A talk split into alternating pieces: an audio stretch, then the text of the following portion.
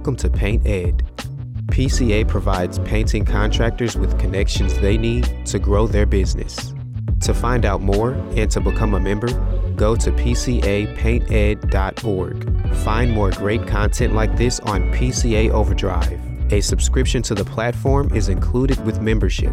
For all you non-members out there, sign up for our free trial.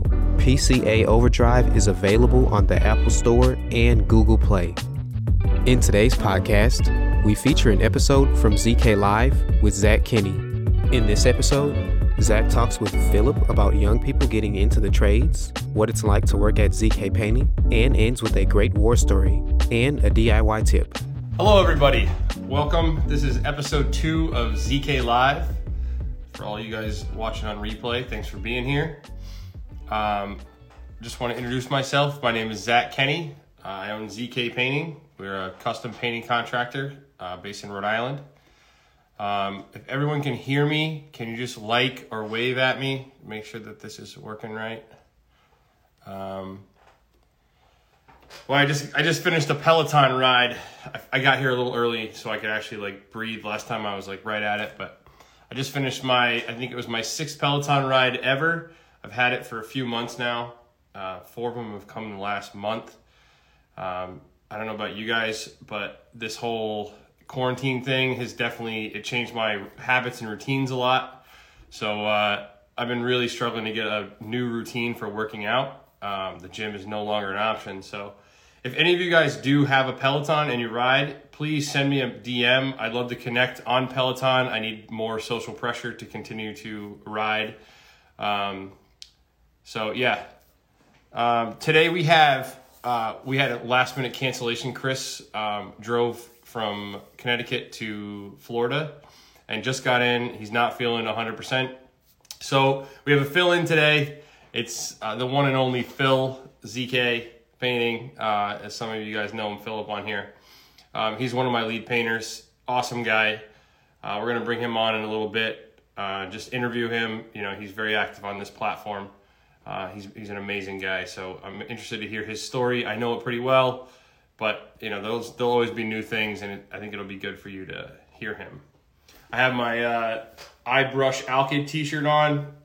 I'm trying my new microphone. We'll see if this works. We're going to try to turn this into a podcast afterwards. I'm not sure if that'll work or not, but like I said, we're going to take... some questions in the beginning. We're going to take one person. So if somebody wants to request to go live with me, I'd love to answer any questions that you have. Last time was a lot of fun. Had a few slow spots in there where I was trying to read stuff. So I'm going to try to be a little bit better about that. I also have a few sort of bits that I want to do every week. We did the favorite piece of paint paraphernalia. I guess that's what we're going to call it until we find a better name for it. We're going to add a DIY tip. I think there's a way where you can request to go live. Right when you signed in or started watching, I think there's something that says request to go live. So we're going to add a DIY tip that each guest will give us. And then we're also going to have the war story thing that each guest will ask them an embarrassing story or a war story from painting. Mine last week was the time that I painted the wrong house. So nobody has requested to join yet. Is it not working? Has anyone tried?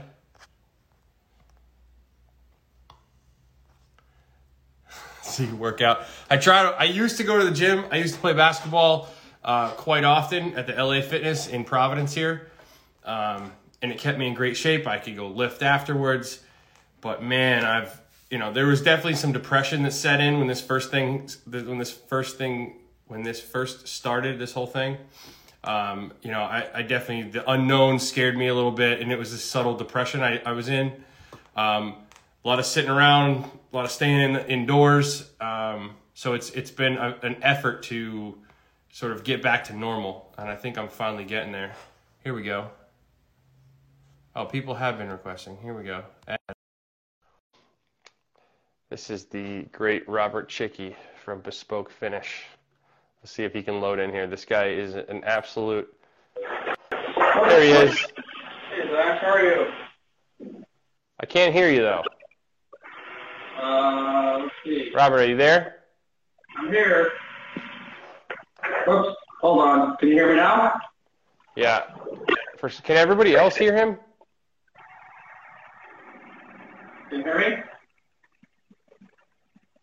You know what? It's probably this stupid microphone. I'm going to try to turn it off, and maybe it'll... Wow, this is not the way to go. There, now I can hear you. Okay, good. There's the microphone. Sorry about that, guys. No problem. How are you? I'm good. How are you? I'm doing well. It's a beautiful day out here. Yeah, I just got done doing yard work myself, so... So... It's all that you do on this, man. I think it's great. Share of knowledge. Yeah, that's the idea. And we know you have a ton of it. You're going to be one of the guests coming up. Now that everybody knows you, they'll see the face. You've taught me a bunch. You're a wealth of knowledge. Do you have a question that I can answer now? You know, no, I mean, I just think that, you know, what you're doing is helping painters and finishers gain knowledge is invaluable. I really do. I think, you know, Instagram is a huge game changer for a lot of people, and the more that people ask questions, the more you learn. And that's totally okay to ask questions. So that's how I learn. For sure. I'm the king of asking questions. I'm always trying to learn. I'm always trying to stay humble and find better ways to do it. If you have a better way to do it, I'm always all ears. Totally. Yeah. I'll get off and let somebody else go through. But you know, I look forward to being on your show, Zach. As I said, I really enjoy you and respect you and what you've been able to do in a short time, and especially with the path that took you to get there. And as we talked about when I was in Rhode Island, and I just really enjoy you. So. Thanks, man. Yeah, I'm looking forward to it. We're going to go deep into wood finishing when you come on, so people can look forward to that. Cool. All right, man. Thanks, Robert. Take care. Goodbye. All right, I'm going to bring one more person on, see if we can answer a question. All right, there's the man from down under, Mickey the painter. This guy knows everything about painting, too. This isn't fair. Good morning. What's up, buddy? I've got the biggest word of advice. Do not drink wine when you are taking antibiotics. All right. Just so you know. I'll make a note of that. I don't drink anymore, but if that ever does come up, now I know. I do have a question for you. Yeah. A lot of people, when I was doing Beers with Painters, they were like, how did you get ZK to come on Beers with Painters? A lot of people were mind blown. Why did you come on Beers with Painters? People want to know because you're so professional, you do such good work, and I'm so unprofessional on Beers with Painters. A lot of people want to know, why did you come on Beers with Painters? Why not, man? One of my favorite things in life to do is talk about painting. So someone, you invited me to come on and talk about painting, like, yeah, that was I didn't have to think twice. I just wanted to clear that for the people who've been asking me how I got you on the show. But anyway, brother. I mean, that large sum of money that you transferred helped, to be honest. What's 10,000 US between friends? Right? Hey, man, I appreciate it. It's all good. Great show. Keep doing what you're doing, brother. Love your work, and I'll keep watching. So happy days. Man. Thank you very much. See you, brother. Take it easy.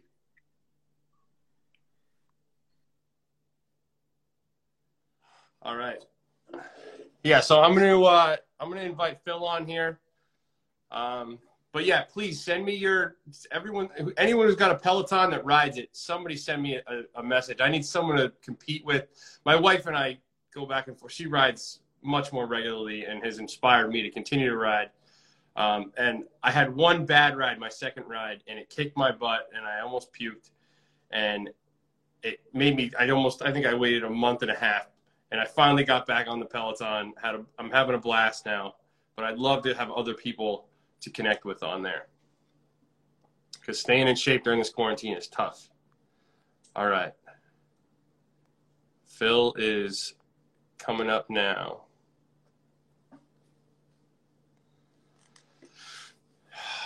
Man, what a beautiful day today. What's up, buddy? What's going on? How are you? I'm all right. Just laying low, resting up for the week. Got that job to wrap up, so we do. Go there and do it. I appreciate you coming on late notice. Yeah, I wasn't doing anything other than just laying around the house, hanging out with the kids and the wife. That's why I like the idea of doing Sunday nights too, because it's, you know, you're chilled. Everyone's just ready to kind of calm down and think about next week. And if we can make this show twice a week, we're going to try to do Fridays and Sundays, but we might do like a Wednesday and Sundays. You know, it's the beauty of starting a show. You can kind of do whatever you want. But I think this Sunday thing is nice because, yeah, it's like, oh, like a little calmer, just getting ready for next week. Yeah, I was organizing my car and doing laundry, getting my whites together and getting ready to shave and take a shower. And then you called. So, yeah, figured I'd jump on with you. Wonderful. So why don't you start by, well, I think that's how we're going to do it with everybody. Tell us your story. How did you end up here? How did I end up painting? Yeah, painting in general, and then we can get to ZK after. Well, I grew up around tradesmen. My grandfather and all my uncles on both sides of the family are bricklayers. Some were in the union, some own their own businesses. So as a kid, every male around me, except for my father, got up every morning, put on work boots, and came home filthy. And it was just, it's all that I knew. And I know how to lay brick, I know how to mix mortar, I know how to do all that stuff. So I did a lot of that when I was a kid during the summer with my grandfather and stuff. And then about my teenage years, I was getting in a lot of trouble in the city. And my dad started taking me painting with him on the weekends. He worked for trucking companies in the office. So he'd do like repaints in the offices. So I'd go there and roll out a couple walls and rummage through some drawers and, you know, just raise hell. And it got to the point where it was time for high school. And my father, we had a vocational high school in the city and we had a regular high school. And he sat me down and he said, well, you go to vocational high school, you go to work, you go to regular high school, you go to college. And I was like, well, I was never really that good in school. So I was like, well, let's go to vocational high school and get it over with. So I originally went to vocational high school to be a chef, culinary arts. Wow. I used to do a lot of cooking with my mother and my grandmother.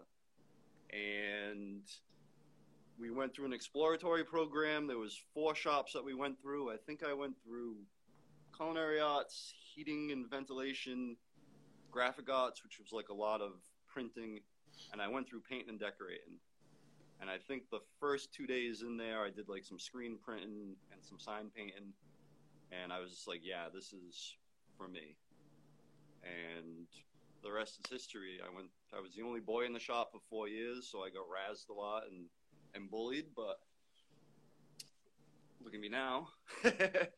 But yeah, that's how I got into painting as a trade. And then my father passed away and things got tough about a year after high school, so I worked for a college pro for about a month, and I said, this is insane, this isn't how it works. And I packed my bags and I moved about half-hour from Boston. And at the time, there was no Craigslist or anything. It was all classified. So I called the company, and they pretty much hired me on the spot. And I've just been on the move ever since. There's a lot to be said for being. I have a similar story. I was around a strong work ethic and working with your hands at a young age, and I think it definitely instilled, like, this is just the way you do it. That, like, my dad was always doing stuff and everyone was just doing stuff. And I can see, like, that was definitely helped me get in here and produce work and be motivated to keep moving. Cause that's what everyone did. And, you know, it just sort of, I remember being a little kid and just like wanting to keep up, you know, you just wanted to keep up with everybody. Yeah. And I think that is so valuable to try to work harder and harder and harder to try to keep up with the big guys. You know, I feel like I'm still doing that every day. Yeah, I remember my uncles, they used to take the brick tongs. They're, you can carry like 12 bricks at a time, 18 bricks at a time, and they would shrink them down to like 4 or 5 bricks, and I'd have one in each hand trying to drag it across the yard and tripping over myself. And I mean, I graduated high school, I was like 5'4" and weighed like 90 pounds. You know, I'm not a big guy at all, so I've always had to dig deeper to be able to get stuff like that done. Yeah. Even once I started painting, I didn't always paint. I did a lot of carpentry. I mean, I'm a frame to finish carpenter too. And that's a pretty rugged business. So trying to lift staging planks and set up poles for pump jacks and getting shingles on the roof. I mean, my strength always had to come from within rather than the exterior, you know? So I think being around tradesmen just taught me a lot of grit and how to just dig in and just get it done, and it'll be over the sooner you get it done. Yeah, and it's like the good and bad side of working with your hands. You know, I think it's incredibly rewarding to do what we do, right? I feel bad often for people who sit in front of a computer all day, and when they finish the day, you may have worked very hard, but sometimes I can imagine it feeling like, well, what did I actually accomplish? At least biologically, the brain probably struggles with that. But when we can look at a wall and say like, oh, I did that and it's done, there's a lot to be said for that. And moving with the body, and time flies when you go to work and you're cutting and rolling, and it's like the days fly by, at least for me, and I'm sure for most people in the trades. It does for me too. I mean, after the 3-week break from the whole COVID thing, we went and sprayed that kitchen, and I told you like 2 days later I was sore from all the squatting and the up and down from spraying all that primer. Like, I was really sore. I felt like I got hit by a bus. But yeah, it felt good. I'm a sucker for punishment, I guess. Well, I think our biology wants that though. Like, yeah, as a human, like our biology wants to be stressed, recover, stress, recover. You know, we go to the gym and simulate this stuff because we don't have enough of it in our lives sometimes. So there's definitely like if you can work safely and ergonomically and all those things, doing what we do is, I think, is great for the mind and the body. Oh, totally. And I'm definitely grateful for, you know, being in it. Mm-hmm. Me too. And the vocational schools, like you talked about, like, man, I didn't have that. That's not my experience exactly, but you know, there's definitely a big lack of that today. And I think we're seeing it in these young people. I mean, we've brought on enough young people. It's tough to find the young kids who have that motor and sort of have any base skill. If you didn't grow up with your parents doing this stuff, or your family members, it's tough to take a kid and bring them into the shop or on a job site and tell them like, here's some like 100 grit sandpaper. Hand sand all the trim all day long today. For like, 3 weeks. For 3 weeks. Like, that's tough. That is tough. It's not easy. I mean, when we hired on our current apprentices, I felt it was middle of June and July. We were in that room. We were sanding those black doors, and I put them on the detail sanding, and I think we were there for 2 weeks straight sanding those 40-some doors. And I felt really, really bad, but it just had to be done, you know? And yeah, the three of them stuck it out, which meant they wanted to be there. So that was great. And I think that's important, right? You have to pay your dues. We did. When I grew up, like growing up, like that's what we had to do, right? You're the young kid. Like, you're just going to do the crappy work, and no one wants to hear you complain. No. That's how I grew up. Today, you know, we have to be softer to our apprentices, but they still need to pay their dues. They need to earn it. They need to be able to do everything and have said like, oh, I've caulked till my fingers were bloody enough times, right? I've sanded till my fingertips were bloody enough times. Like, I've done that, so much that now I can run a job site. I'll still do it too. But if you know, you don't get to just skip to spraying out gloss rooms and doing no prep. And, you know, I think that's a thing we definitely run into with some of these younger kids, is wanting to go so fast and not really pay the dues, you know, do the crappy work, stay humble, put your head down. You know, those are things that we need from our team. And I think we're lucky that we found some, but we've also had to let some people go because they just didn't rise to the occasion. Yeah, it's tough. It's tough for me. I come from the old school ways, you know. I mean, I had an uncle who would throw 2x4s at me if I cut them short when we were framing houses. And I've been hollered and screamed at, and I've had old guys want to fight me on the job site and everything else. And we don't exist in that world today. And I surely don't behave like that. But sometimes I have to admit, I do expect more out of my apprentices than they could probably actually put out, you know. And it's good and bad because I'm pushing them beyond their limits, but at the same time, not everybody reacts well to that pressure either. Especially yeah, and we've had this conversation extensively, and just because we were traumatized as young workers doesn't mean we should be passing the trauma down. No. And it's something it's a skill set that I still work every single day from 7:30 to 4. I'm constantly reevaluating it and trying to fix it and make it better.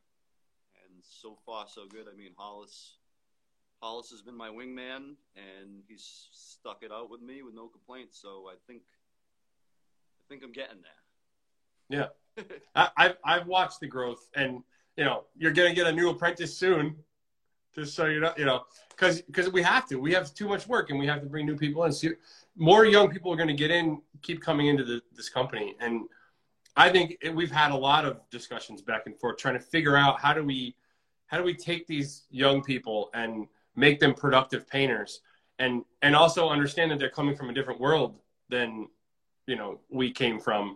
And that's not a bad thing. It's a reality, and definitely learning to be softer and, you know, understanding and helping to build these people, because there's just such a lack of young people in the trades. And it's because I think a lot of guys are going, well, the way I did it, the way I grew up is the way I'm going to, like, treat young people today. And it's like, no, man, you have to understand that these are different people, and they're not wrong to say, like, don't scream at me and throw things at me. Like, yeah, that's not wrong. I've never done that, but I've experienced. I mean, I think the era that I come from, tradesmen were Neanderthals, and it's all that they could do. You know, they weren't people that weren't really allowed in offices or anything like that. So it was on job sites, you know. And I've gotten past that level of building, and now I'm at this level where everybody that I'm around is a craftsman and a really high quality human being in general. Yeah, and that's the beauty of what we're doing is, you know, we get to be selective. And but I think I know I talk to a lot of business owners that are struggling to find help and young people. And, you know, I think we have decided to change ourselves rather than to try to change them as much. And Nick Slavik is a big influencer in my thinking on that. You know, he's had a lot of success doing it. And it's like, yeah, what am I going to, I have a buddy, I know a couple people who told me, I'm just going to go out of business when my older people retire because I don't want to change. Okay, that's fine. I don't want to do that. So it's been an interesting ride trying to figure out how do we change ourselves and how do we build a company where young people can come in here with some hunger and some fire and be molded into these craftsmen or craftspeople that produce work and have the grit, like you said, to actually get stuff done. And enjoy it. And feel proud at the end of the day. Yeah, not grind their soul into dust trying to do it, you know. it, it, it that's it's definitely, I think, a challenge that a lot of people have right now. And when you think about it, like, why is someone going to want to come work for us? Like, why are they going to want to come painting? You know, we need to make it attractive. And because I think it is an attractive thing, but we need to sell it to them. And then we need to make it a positive environment when they come. So it's definitely been, you know, a work in progress, but I think we're doing really well. I'm happy about the direction that it's going. And I, like I told you, I think we're ready for another apprentice because Hollis is coming up on a year with me. And he's pretty much an extension of myself now to a certain point with certain basic skill sets where he can help me oversee the apprentice and get him going on, or her going on, nitro and caulking and sanding and all that stuff. And then we can get him on a spray gun and bringing his skill set up on the second year of his apprenticeship. Yeah, I just noticed somebody mentioned, they said something that was actually my story as well, that they worked with their dad and they prepped and sanded and caulked and painted walls, but never sprayed until I was on my own. I had that same story. I never sprayed for, I worked for a couple other painters after the little stint I did with my dad. And even then I was never allowed to touch a sprayer. And I don't think that makes sense. Like, no, don't. You know, we're asking guys to sand for 3 weeks straight with their fingers like raw, and then they don't get the payoff at the end of spraying the primer, you know. And we do that in our company, which is awesome. You know, everyone in the company has sprayed early on. You know, you can spray a fast dry primer.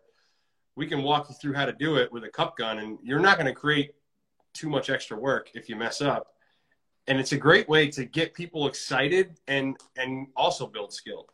Yep. But that idea that like spraying is this like sacred thing that you have to like reach 4 levels and make 3 sacrifices to get to. Why? Yeah. No, I think Hollis is ready on the next kitchen to do all the priming.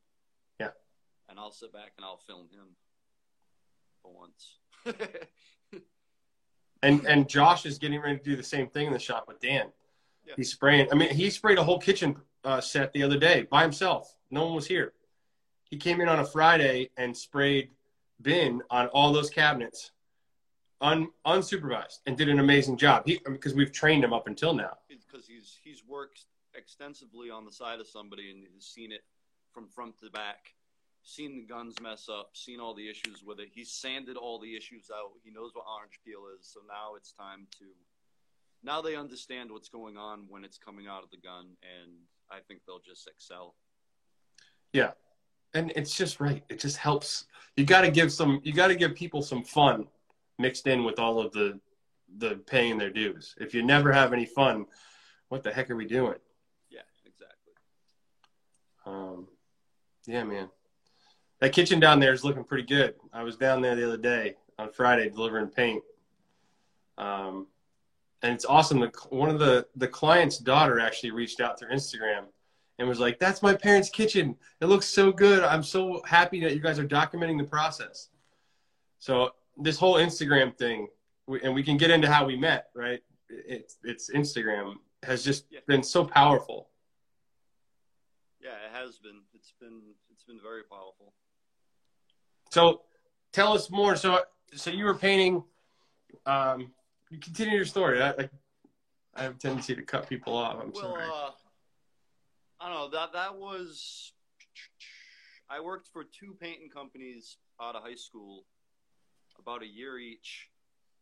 And then I started doing carpentry and construction, and they found out I could paint. So they brought me on as the company painter. So outside of working for you, I've only worked for 2 or 3 painting companies in my entire 20-plus year career. Other than that, it's always been as a company painter for a general contractor or a custom home builder.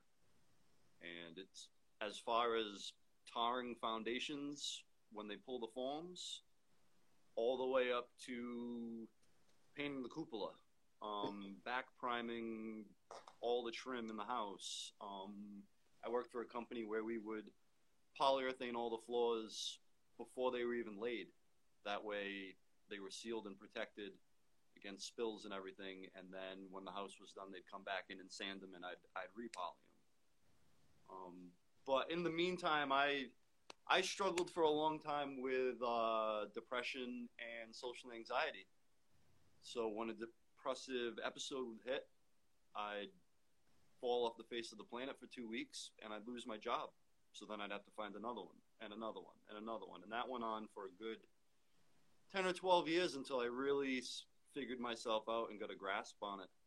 So I went through a lot of companies. I went through a lot of changes and struggles and everything. I've worked for my uncle a couple times. He hired and fired me more than I could possibly imagine. And that's how I got to know job sites so well, and how to read people and feel the climate in the air of what's going on with the clients and my boss and my coworkers and everything. I have really good feelers for that now, because I was always on high alert. And then I settled into a really good company, a really good custom builder here in Rhode Island.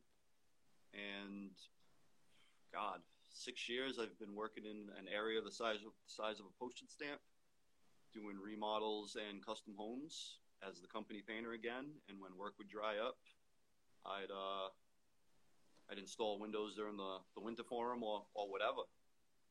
And that's when I had a heart condition, and I had an Instagram, but I wasn't serious about it. And I swore once I made it through the surgery that I would start taking my craft a lot more seriously, and I'd start documenting my work, and I'd get out there and do it. So I recovered. I got back to work. I think I painted a kitchen or two, and I was on Instagram in my Explorer, and I seen you working on a high gloss wine room. I remember that job. I instantly messaged you and asked you if you were hiring, and I gave you my whole rundown. And I said that I wanted to come in for a working interview, and I wanted to check out that door and see what was going on, and you agreed, and the rest is history. I mean, I was there the last coat of that high gloss wine room, and I remember standing in the middle of it going, I've never seen so much wet high gloss oil paint all around me in my whole entire life. And this is a challenge that I need to conquer. This is a dragon that I need to slay.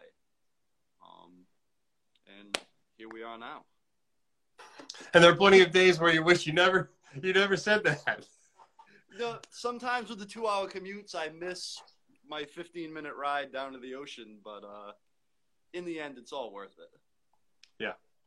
Yeah. It's been awesome watching you grow and be challenged again, right? Like, yeah, that was the thing. I wasn't challenged. Everything, it felt like Groundhog Day, the movie. I mean, everything started to be the same old, you know, same old products. It was a different house, but it was the same patch job or the same trim or the same floor that needed to be polyurethaned.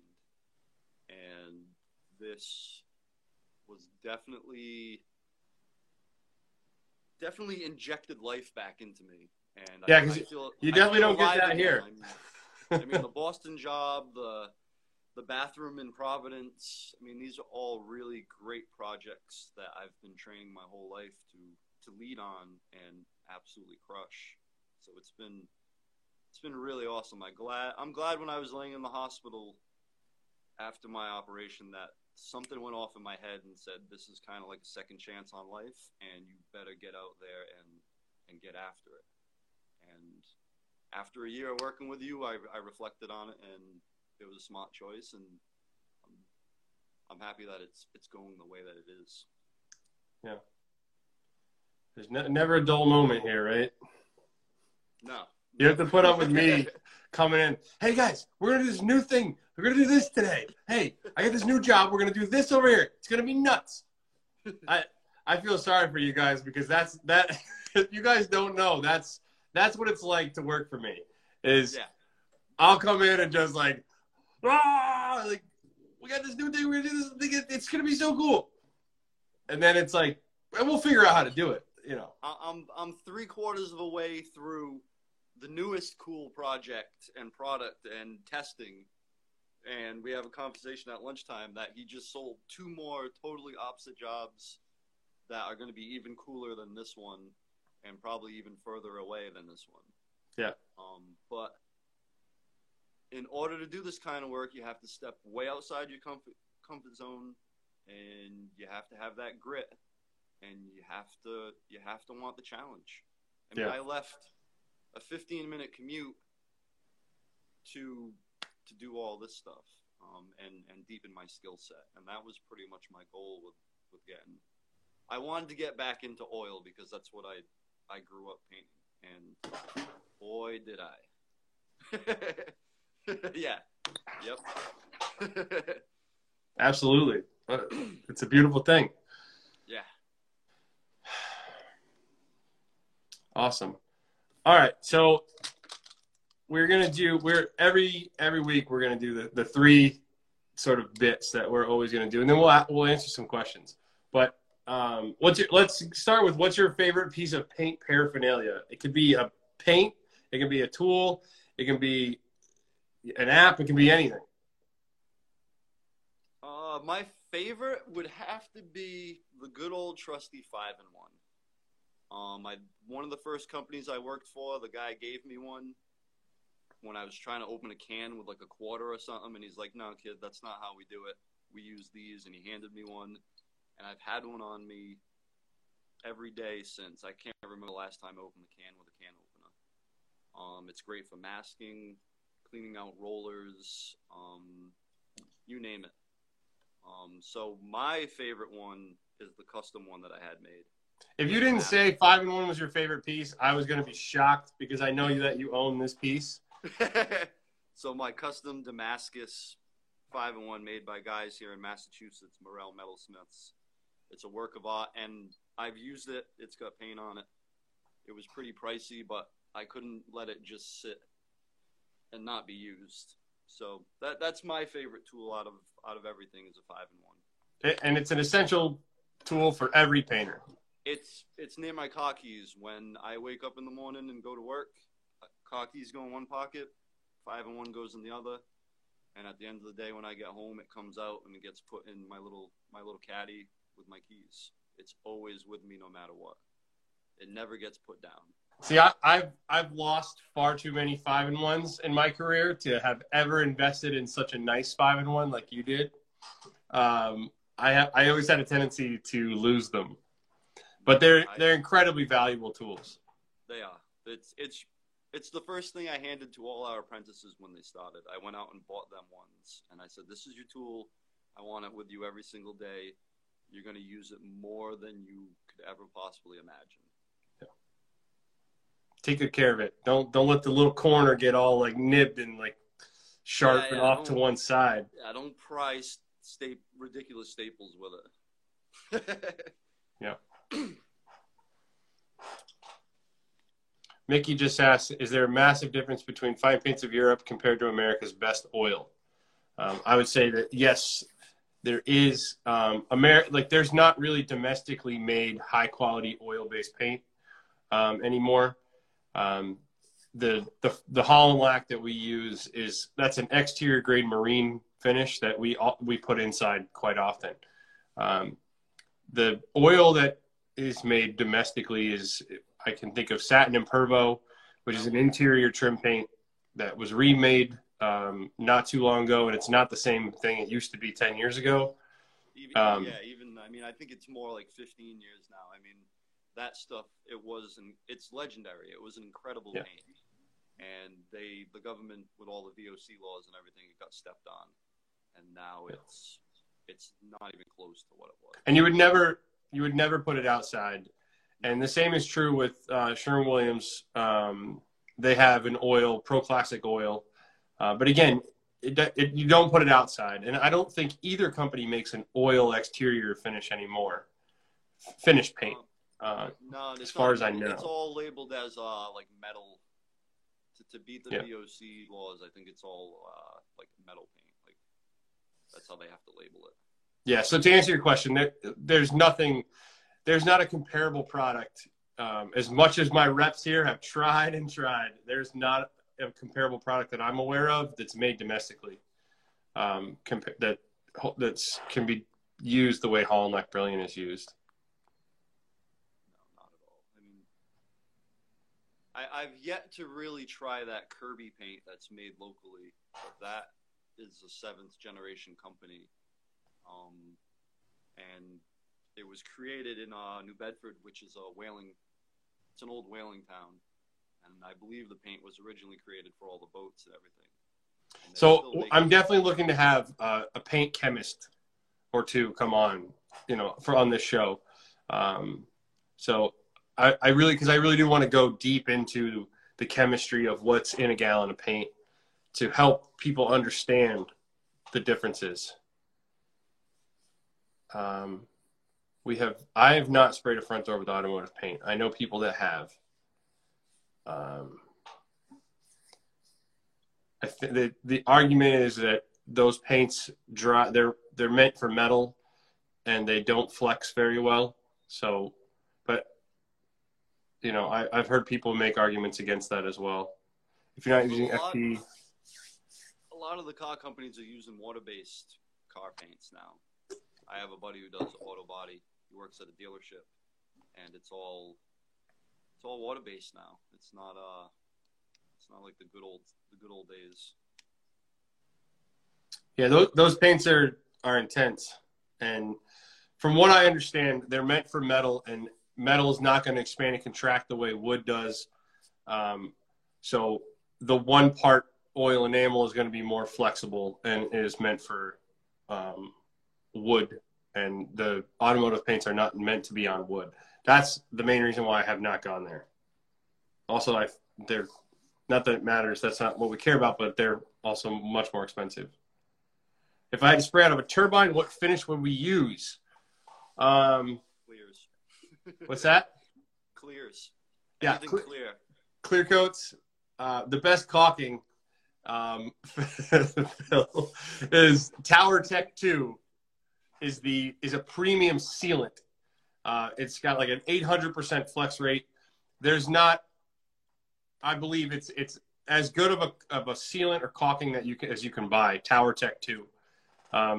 It's not super easy to manipulate. It's still for a water based. It's the best, but it's still it's not going to flow out like a Suremax or something would. Well, that's the thing with any of these high quality products that don't have fillers in them, like the fine paints and everything. There's a learning curve, and they're not designed for ease of use. They're designed to work and be very. So it's in the craftsperson's hands to have the skill set to make it all look right and apply it right and figure out the tricks with it. Yeah, I would encourage everyone to try some Tower Tech 2. That's the best caulking that and it's not called a caulking, it's called a sealant. A very knowledgeable man that we'll have on here, Jay Woodslack, he's a paint. I don't think he's a chemist, but he's a rep for industrial paint for Sherwin-Williams. A guy I met here through Instagram, very knowledgeable, and he turned me on to Tower Tech 2. And when you look at the specs on that product, the flex and and then when you use it, you can just tell it's a different thing. It's a different beast altogether. And that's one of those things that we always tell everyone, like, stop buying cheap caulking. You know, it's a few dollars a tube, and it could cost you thousands on water damage later. The other tip that I have for caulking is don't bury it under 3 coats of primer and 2 coats of finish. You got to keep it up at the surface so that those layers of paint don't stiffen on top of it and not allow it to do its job without it cracking. And you need to have enough caulking there that it actually can flex. If you put too thin of a bead, there's not enough caulking there to actually move. Yeah, and it'll just pop and it'll look terrible. Yeah. Look terrible was the best thing it'll be. The water damage is... Well, yeah, on exterior. On an exterior. Yeah. On exterior, it's more about actually working than it is for looks. It's not like interior. Yeah. And so I used to use Big Stretch, which is another great premium caulking. The problem with Big Stretch for us is it requires 7 days before you put oil-based paint on it.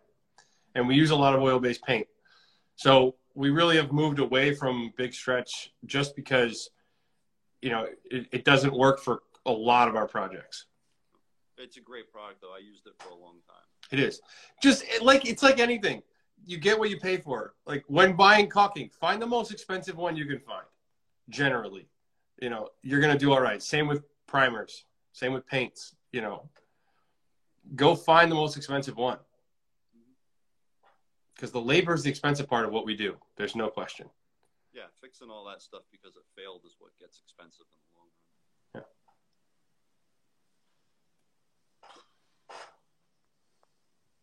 the long run. Corona. I'm a Corona brush guy. I think, but I know people. Jessica Allred will be on, and she'll tell you she uses a $2 brush.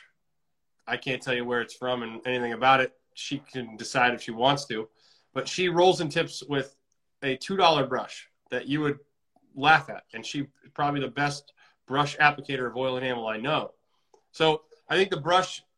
Well, what I will say, and you know, sorry, John, and everyone at FPE, I don't believe that the brushes that Fine Paint sells are the best brushes for oil anymore. They were up until whatever, 10, 15 years ago. I don't think, unless you're going for what we would call a traditional brushed finish, which is a look, right? Those like very defined brush strokes. Some clients want that. That's when I'm going to use the FPE brush. Brushing oil, it's not about the brush. It's about the way that you apply it. And you can apply it. You got to flow it on. And you can do that with almost any brush. So yeah, it's not so much about the makeup of the bristles or the quality of the brush when it comes to brushing oil. I mean, of course, you don't want bristles falling out. But it's the application of oil. It's when you get to the latexes and everything else that a good brush makes all the difference in the world. The nice thing about the FPE brushes are they're short. So with oil, if you're just brushing it on, you're not rolling it and then tipping it. If you're just brushing it on, you do want a stiffer brush because oil needs to be worked. It is the absolute opposite of water-based paint. You need to work and work and work and work and work it, spread it out, keep spreading, keep spreading, keep spreading. Water-based paint, you want to like 2 brush strokes and be done and let it set. So they're very different paint applications. We'll have to make some videos about the difference in brushing water-based and oil-based paint. How do you go about picking a new thing to offer your client? For example, if you're just interior and you want to do cabinet painting. In my experience, I find clients that have the projects I want to do, and I do whatever it takes to get that project the first time. Generally, that means giving them amazing pricing. And then once you've done it, now you can go sell it for, and you'll know what it costs, and you'll be able to go sell it for what it costs. And you'll have a piece of work you can point to and say, I did this. The perfect example is the metal wall that we're going to be doing. I would imagine we will charge 3 times what we charge for that wall on the next wall. But I was very excited to do some Vero metal. And so I was not looking to be profitable on this job. You know, you pay to go to college. I'll take one on the chin to get some experience doing a cool project and getting it in my portfolio. So I would encourage people that want to do new stuff. Like the gloss doors, like I did my first gloss door for like, I don't know, $600, something like that. Very much less than what we charge today. You gave it away. Just gave it away. Like, hey, please let me do this, you know? And I was so happy to have that door, and it led to the next door and led to the next door, you know? But it's all a long game. New processes can't be all that profitable. Yeah. All right. We need a war story. We're running out of time. A war story. It's not a painting one, but all right. It was the middle of winter. I got sent to Home Depot. I was doing construction at the time. We were doing decks. And I had to pick up some pressure treated, and it was outside. And it was soaking wet, but it was frozen. Well, it was going to freeze that night, but it was soaking wet. So I got up on the van, and I got back to the shop, and I parked it for the night. And we come in the next morning, and the old guy that I was working with, he was really irritable. He got something at his house, so we had to go down his dirt driveway. And he was flying down it because we were going to be late. And as we're driving, I keep seeing the boards moving more and more and more, hanging over the windshield. And I'm just like watching it, and I'm keeping my mouth shut. I didn't say nothing to him because he would have like flipped out on me. So we get out on the highway out here. It's called 88. It goes all the way down to the beach. It's a one-lane highway each way. And he's flying up to a red light, and he slams on the brakes. And all of a sudden, I just see one frozen pressure-treated board slip out of the middle of the pile and into the middle of the intersection. And I was like, oh, man. And as soon as the van, like, stopped, everything on the roof ended up in the middle of the four-way intersection. And the high school was just around the corner, and all the buses were coming from every direction. And there was just 16-foot 2x4s and 2x6s and 2x8s. All over the intersection in the middle of winter. That is probably my most horrific war story of doing construction and painting and stuff. Well, and, I can say that I've had that happen to me twice. So I got hollered and screamed at like you wouldn't believe. But I blamed it on the old man for flying down his driveway, and he wanted to murder me. Once that happens, you definitely strap things down a little bit better going forward. Needless to say, I didn't have to do the lumber runs anymore, and they put me back on a brush. I bet. All right, now we need a DIY pro tip if for homeowners or non-painters. What is something that you would, a tip or a trick that you would want people to know?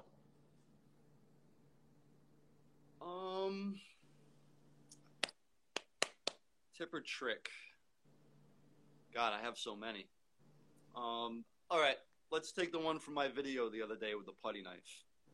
If you have a really flexible putty knife and it's really thin, whenever you caulk something that comes down vertically to the floor, whether it be on the side of the baseboard, baseboard heat, the corners where baseboard meets, trim and doorways where they come to the floor, if you slip your putty knife under there, bring the caulking down to it, wipe it all out as best you can, pull your putty knife out, and then swipe up, and you can clean that nice little edge so it looks really sharp and really crisp, and it looks like you were never there and you never caulked it.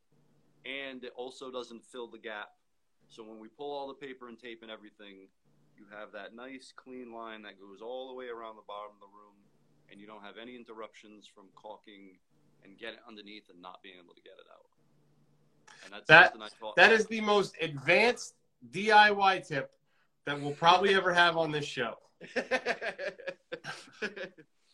I'll end with one that's more DIY. How about don't paint out of the can? Yeah, don't paint out of the can. Everyone in the world, please stop painting out of the can. It's so painful to watch, especially the full can. That too, because what I was taught, only put as much in the can that you're going to use in that particular day or before your next break or lunch period or whatever. That way, if you do have a spill, you're cleaning up a quart of paint and you're not cleaning up a half gallon and you're not getting all the paint up into the ferrule of your brush. So that's a good one. Yeah, don't work out of a gallon. Get a paint. Oh, I feel you watch homeowners and it's so painful to see someone painting out of a full gallon. Because you know how that's so hard. That's hard for us to do. I would never want to do that. No, that makes the job so much more difficult. That's a day ruiner. Yeah, man. Stop painting out of full gallons, everybody. And oh, and the other thing I saw the other day is people poking holes in the rim of the can so that when they do pour it, it drains. Don't do that. Because if you don't poke the holes at the right angle, everybody says that it seals, and it really doesn't. If you're on the outer edge of it, it never seals completely. And when you come back to that paint in a couple months, especially for do-it-yourselfers, your polyurethane, your latex, it's going to skin over. And just get a wet rag. Wipe it out with your brush, clean the rim with a wet rag, and seal it back up. Don't poke holes in it. Don't make it look like Swiss cheese. Beautiful. Beautiful.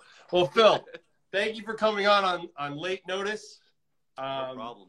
I appreciate it. And let's rock and roll tomorrow morning on the kitchen job. Yeah. Party time. Awesome. Thanks, buddy. Thank you. All right. We're going to wrap up now. I appreciate everyone being here. This is a fun experiment we're going to get better and better at each week. We won't have that microphone mix-up that we had to start. But if you like this and it was enjoyable, you got anything out of it, I would really love it if you would like and share this. We're going to be posting this on IGTV right after. Next week, next Friday at 6 p.m., I am very excited for you to all meet Jessica Allred from Alternative Finishes. She's one of the best painters I've ever met, probably the most conscientious, and the painter with the least ego that I've ever seen in the painting business. She is a master painter and is just so thoughtful, so knowledgeable. She's going to blow everyone away on Friday. I couldn't be more excited for you guys all to get to know Jessica a little bit. I was very intimidated when I first met Jessica. I'd like seen her talk a couple years in a row. And then the third year I got to sit next to her at dinner, and I was like so nervous to talk to her, and she's amazing. I'm lucky to call her a friend. So please, everyone, like, share this, and tune in next Friday at 6 p.m. Thanks, guys. Paint Ed podcasts are produced by the Painting Contractors Association and is made possible by members and industry partners. To find out more about upcoming education opportunities or for more information about joining PCA, visit PCAPaintEd.org.